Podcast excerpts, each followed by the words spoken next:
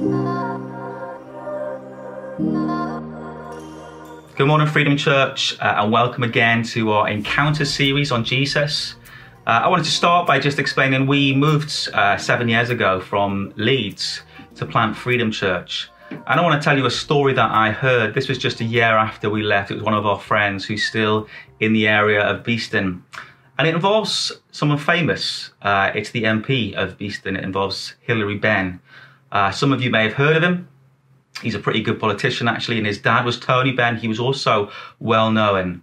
And um, this event happened literally the day after his father's funeral. Tony Benn had died back in 2014. And he was one of the most respected, even most loved politicians that we've ever had in this country.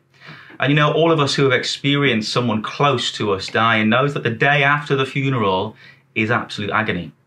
Because what you've done is you've kept yourself busy making arrangements for the funeral. It gives you a focus, some meaning, if you like, in those days of grief. And it's that next day when you wake up and suddenly there's nothing to do. And this new wave of grief often hits you. So when Hilary Benn turns up to this event the day after his father's funeral, he was visibly really upset.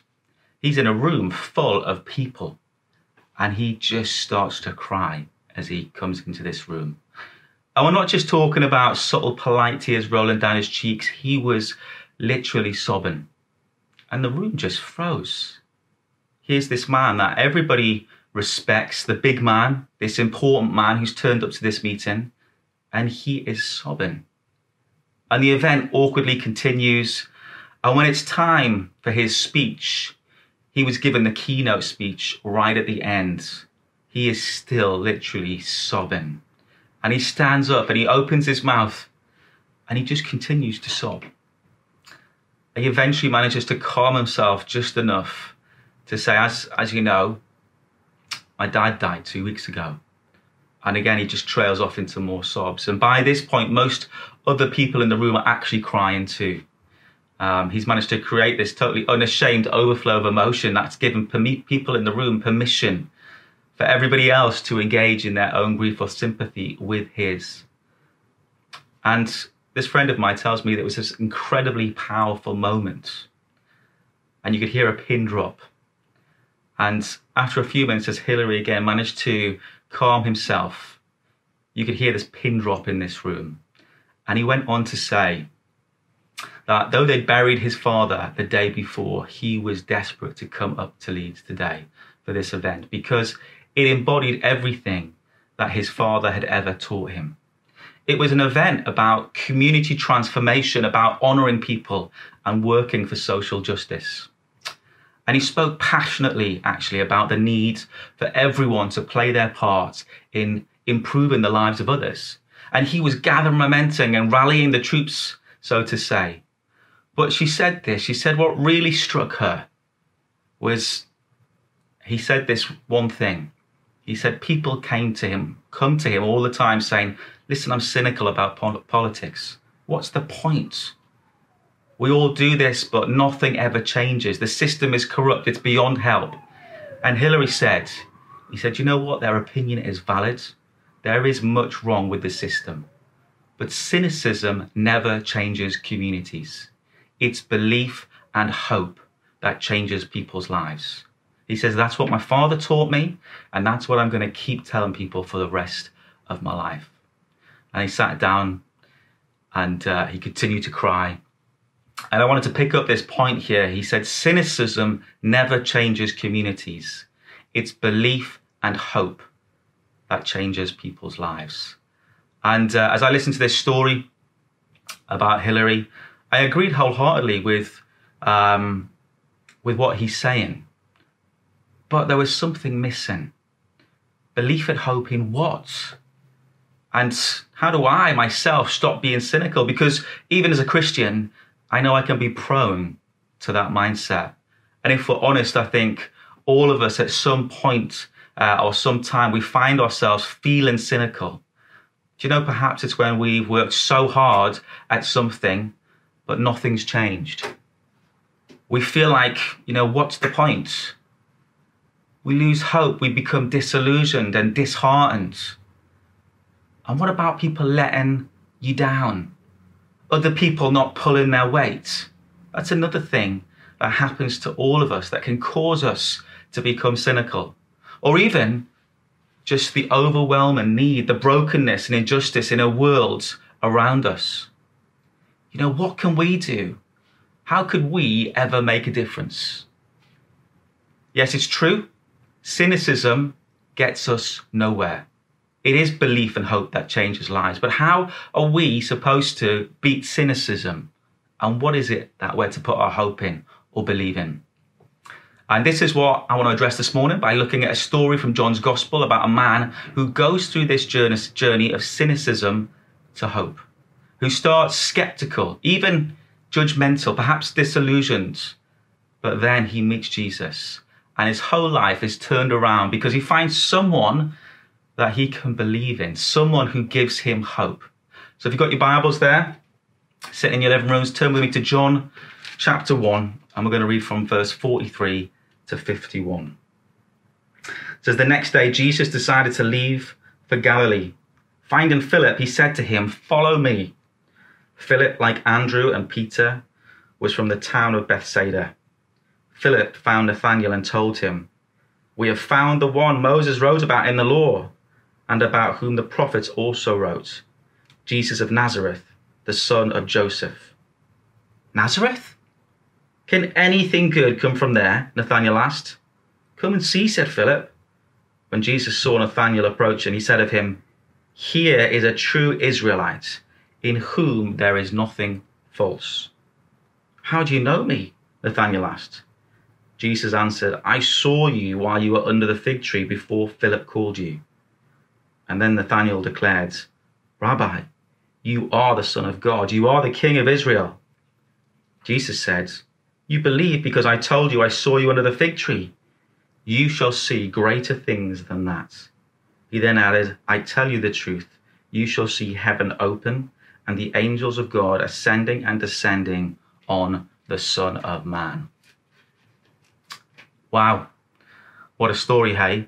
Um, we're looking at this man Nathaniel. I want to look at three things throughout this preach, and that is literally the man that is Nathaniel, this encounter that he has with Jesus, and his response um, to Jesus in this.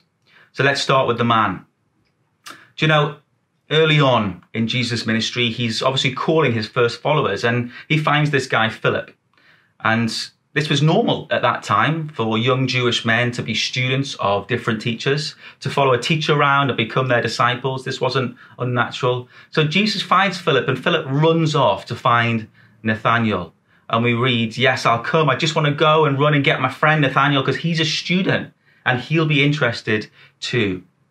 I want him to hear what you have to say too. And most scholars would actually say that Nathaniel is also Bartholomew, the disciple. Um, he's also mentioned alongside Philip in the first three Gospels Matthew, Mark, and Luke, and yet in John, he never uses that name Bartholomew. But in honesty, when we're trying to understand who is this guy that we're looking at today, Nathaniel, we actually don't know a huge amount about this guy. We know he has a friend called Philip. We know he's a Jew who is searching for answers and truth. Nathaniel is a student, he's a learner, a thinker. And from Jesus' comments later on in this story, we can probably understand he's a pretty moral guy. He's disciplined. He most probably knows his stuff. He thinks he lives a good life. I think knowledge is probably important to this guy. But we also know that even though his good friend approaches him with this amazing news that he's found the Messiah, he's not just going to go with the crowds. It's not an emotional decision that Nathaniel is going to make. He actually wants proof. He's one of those straight talkers who says it as he thinks.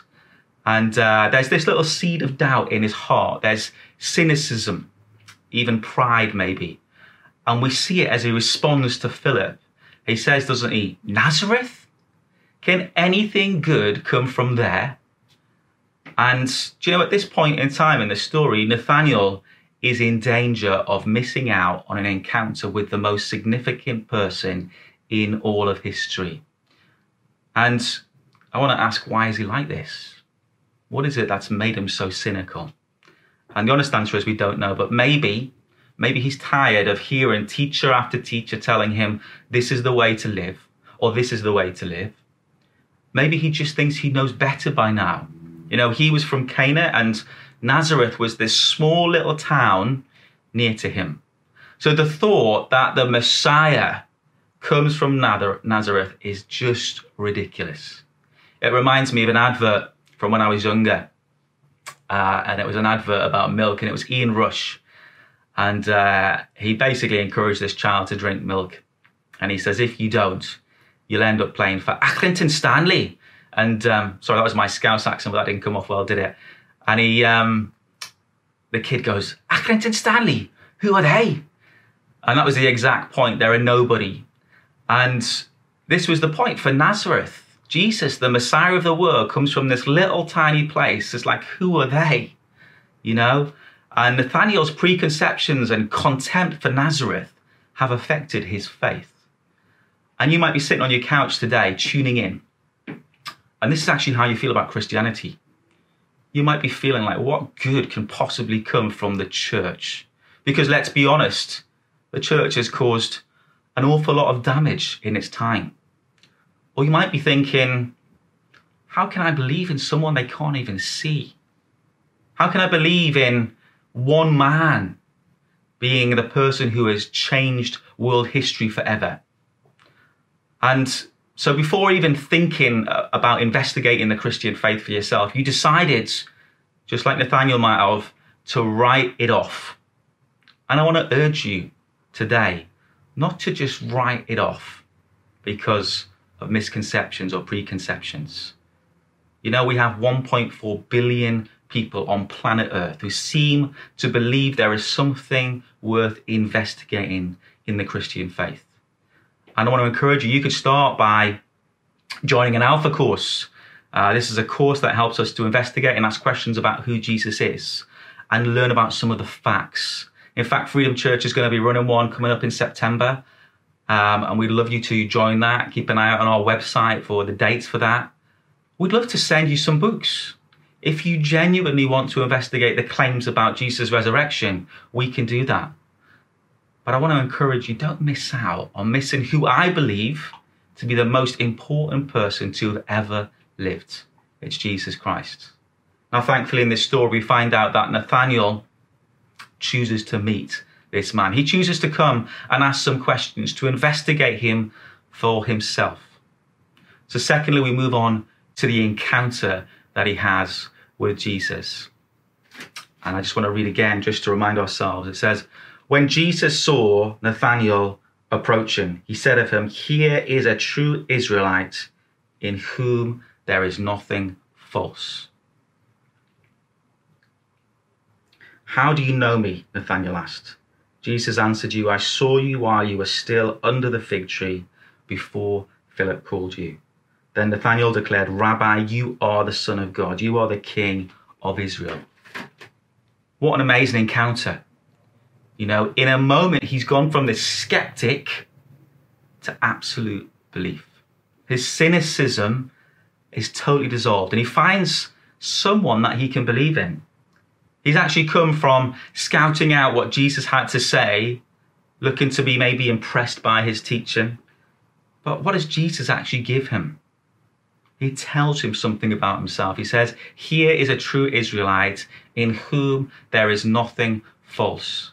Do you know, throughout this little story here, we have references to a character in the Old Testament. And this would have been well known to any Jew of that day. They would have got these references. And he's referencing Jacob. Okay, and Jacob is a guy who's in the Old Testament. But Jacob's name literally means deceiver or cheater. And this was because he deceived his brother out of his birthright. And uh, he's later renamed by God Israel. So, this phrase that we hear by Jesus could literally be said here is a true Israelite in whom there is no Jacob.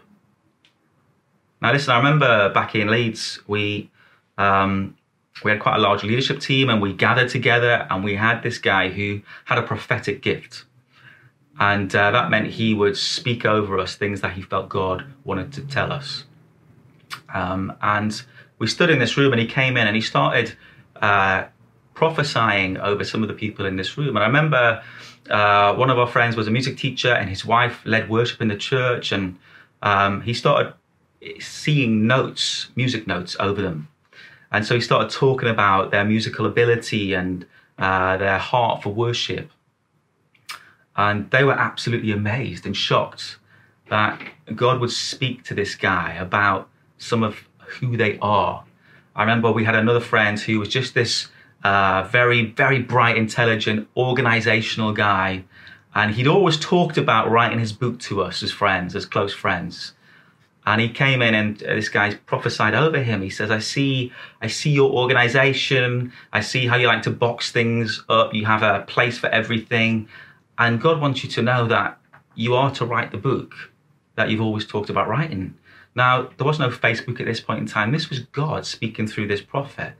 And it was amazing to hear, amazing for the individuals who received these prophecies, because it was affirming the traits of each of the individuals in this room. It was a sort of recognition and affirmation of who they are. And Jesus is doing it here, right here for Nathaniel. And he's saying to him, I know you and I affirm you. It's this instant acceptance that Jesus wants him to know. And Nathaniel's overwhelmed again, just, just like we were in this room. We were overwhelmed that God would want to speak to us. Nathaniel can't take it in. He's like, How do you know me?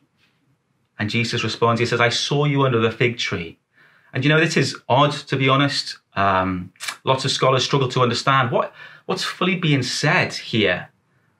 What does it mean? I saw you under the fig tree. What was going on? Is it a literal place? Is it figurative? Some suggest it's a little bit like a phrase that we just don't understand anymore. A little bit like if I was to say, this person went down to the nag's head. Now, in most other cultures, we wouldn't know what we were talking about. What do you mean we went down to the nag's head? In our culture, we understand that means I'm going down to the pub. And in this culture, scholars, some scholars think this was some kind of phrase linked with that. Uh, I saw you under the fig tree. And actually, the phrase is all about contemplating life, asking some big questions about life. But if I'm totally honest, we don't know whether this is something figurative or literal. But we do know the impact that Jesus saying this had on Nathaniel. Clearly, to him, it was something so important, so intimate, and Jesus knows him and he accepts him. And essentially, in this story, Jesus is saying, Look, you're a, you're a learner, you're a thinker, but you think you need knowledge and reasoned argument. What you actually need at this point in your life is acceptance. You need to know that I know you. Now, remember who Nathaniel is. Again, he's a student, he knows scripture. He actually knows he's a sinner, he knows he deserves judgment from God. He knows he doesn't match up to this law that he's under. And he knows about the awesome holiness of the God, Yahweh, that he worships. Do you know, he's spent his whole life so far trying to find what will get him in. He's probably followed teacher after teacher who claim to know the way. And he's come to this new teacher on this day. Skepticism still there in his heart, What's this one going to say this time? Am I going to be able to do what he says? Is this going to work out? What if I try so hard and yet it's still not good enough? But you know, what is he met with through Jesus? Jesus again affirms him. Here is an Israelite in whom there is nothing false. Jesus brings this affirmation, this love, and this acceptance to this man. Now, Nathaniel came thinking it's about what he does. And Jesus says, No, it's not about what you do. I know you, and I still accept you and love you for who you are. Now, this is what Nathaniel's been looking for. I don't think he realized it until it happens. But to be understood, to be loved just for who we are, is an incredible feeling. I think it's what we crave more than anything. I just want to say Christianity it isn't some vague moral concept. It's actually all about a relationship with God, with Jesus. I want to say to you today Jesus wants to have daily encounters with us where he almost looks us in the eye and you understand that he understands us. He knows our pains and our struggles, he knows our failures and our mistakes, and yet He affirms us, and He loves us. And in that moment, that look of the eye, we get to receive the grace of God that enables us to lose that, that cynicism, lose that baggage, and we get to be who we really are, who God created us to be. In that moment of grace, this encounter with Jesus, what happens to the cynicism that he's holding? It totally dissolves. He's undone, isn't he? And he says, Rabbi, you are the Son of God. And we have this cynicism replaced by belief. And just to really drive the point home in this story, where does it go next? Well, verse 50 says, Jesus said, You believe because I told you I saw you under the fig tree. You shall see greater things than that. He then added, I tell you the truth. You shall see heaven open and the angels of God ascending and descending on the Son of Man. I love this. Jesus goes from this affirmation to almost rebuking him for believing too quickly in him. You believe because I told you so. There's so much more for you to see, Jesus is saying. But what's he talking about? With this heaven open and angels descending and ascending. Again, it's coming back to this character that I mentioned earlier, Jacob. Uh, and it's from uh, chapter 28 in Genesis. And we see the story of Jacob about him encountering the presence of God on earth. And Jacob is traveling and he has a dream where he sees a ladder or a stairway from earth to heaven with angels going up and down on it between heaven and earth, signifying a connection point between God and man. And God speaks to Jacob and encounters him powerfully. And so, for Jesus to reference this scripture to say to Nathanael, You will see this man, this is an extremely powerful, a, a, controversial claim for Jesus to make. He's now saying to Jacob, now through me, you will encounter God in a way Jacob could only dream of. You see, the presence of God is no longer confined to particular specific places, but I am the presence of God. He was God incarnate Jesus is saying, I am God. And the presence is no longer confined to the temple as the Jewish race were used to. The presence is now walking around planet Earth, touching people. And he has the authority to save and to heal people. And we see that, don't we, throughout scriptures. So, what does our understanding of Jesus becoming this bridge between heaven and earth mean for us in our lives? Well, it means I believe that we can know God and experience His presence. And not only does that deal with our cynicism and disillusionment, but it totally changes our perspective on our lives. It gives us a new purpose and a motivation, a new hope, if you like.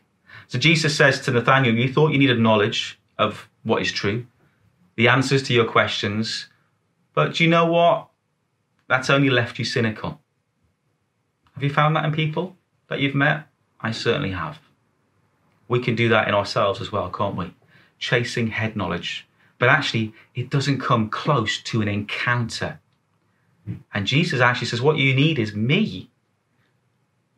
And this was not possible before, but now it is because here I am, God on planet Earth. Come and be my disciples. Come and follow me. Come and have relationship with me.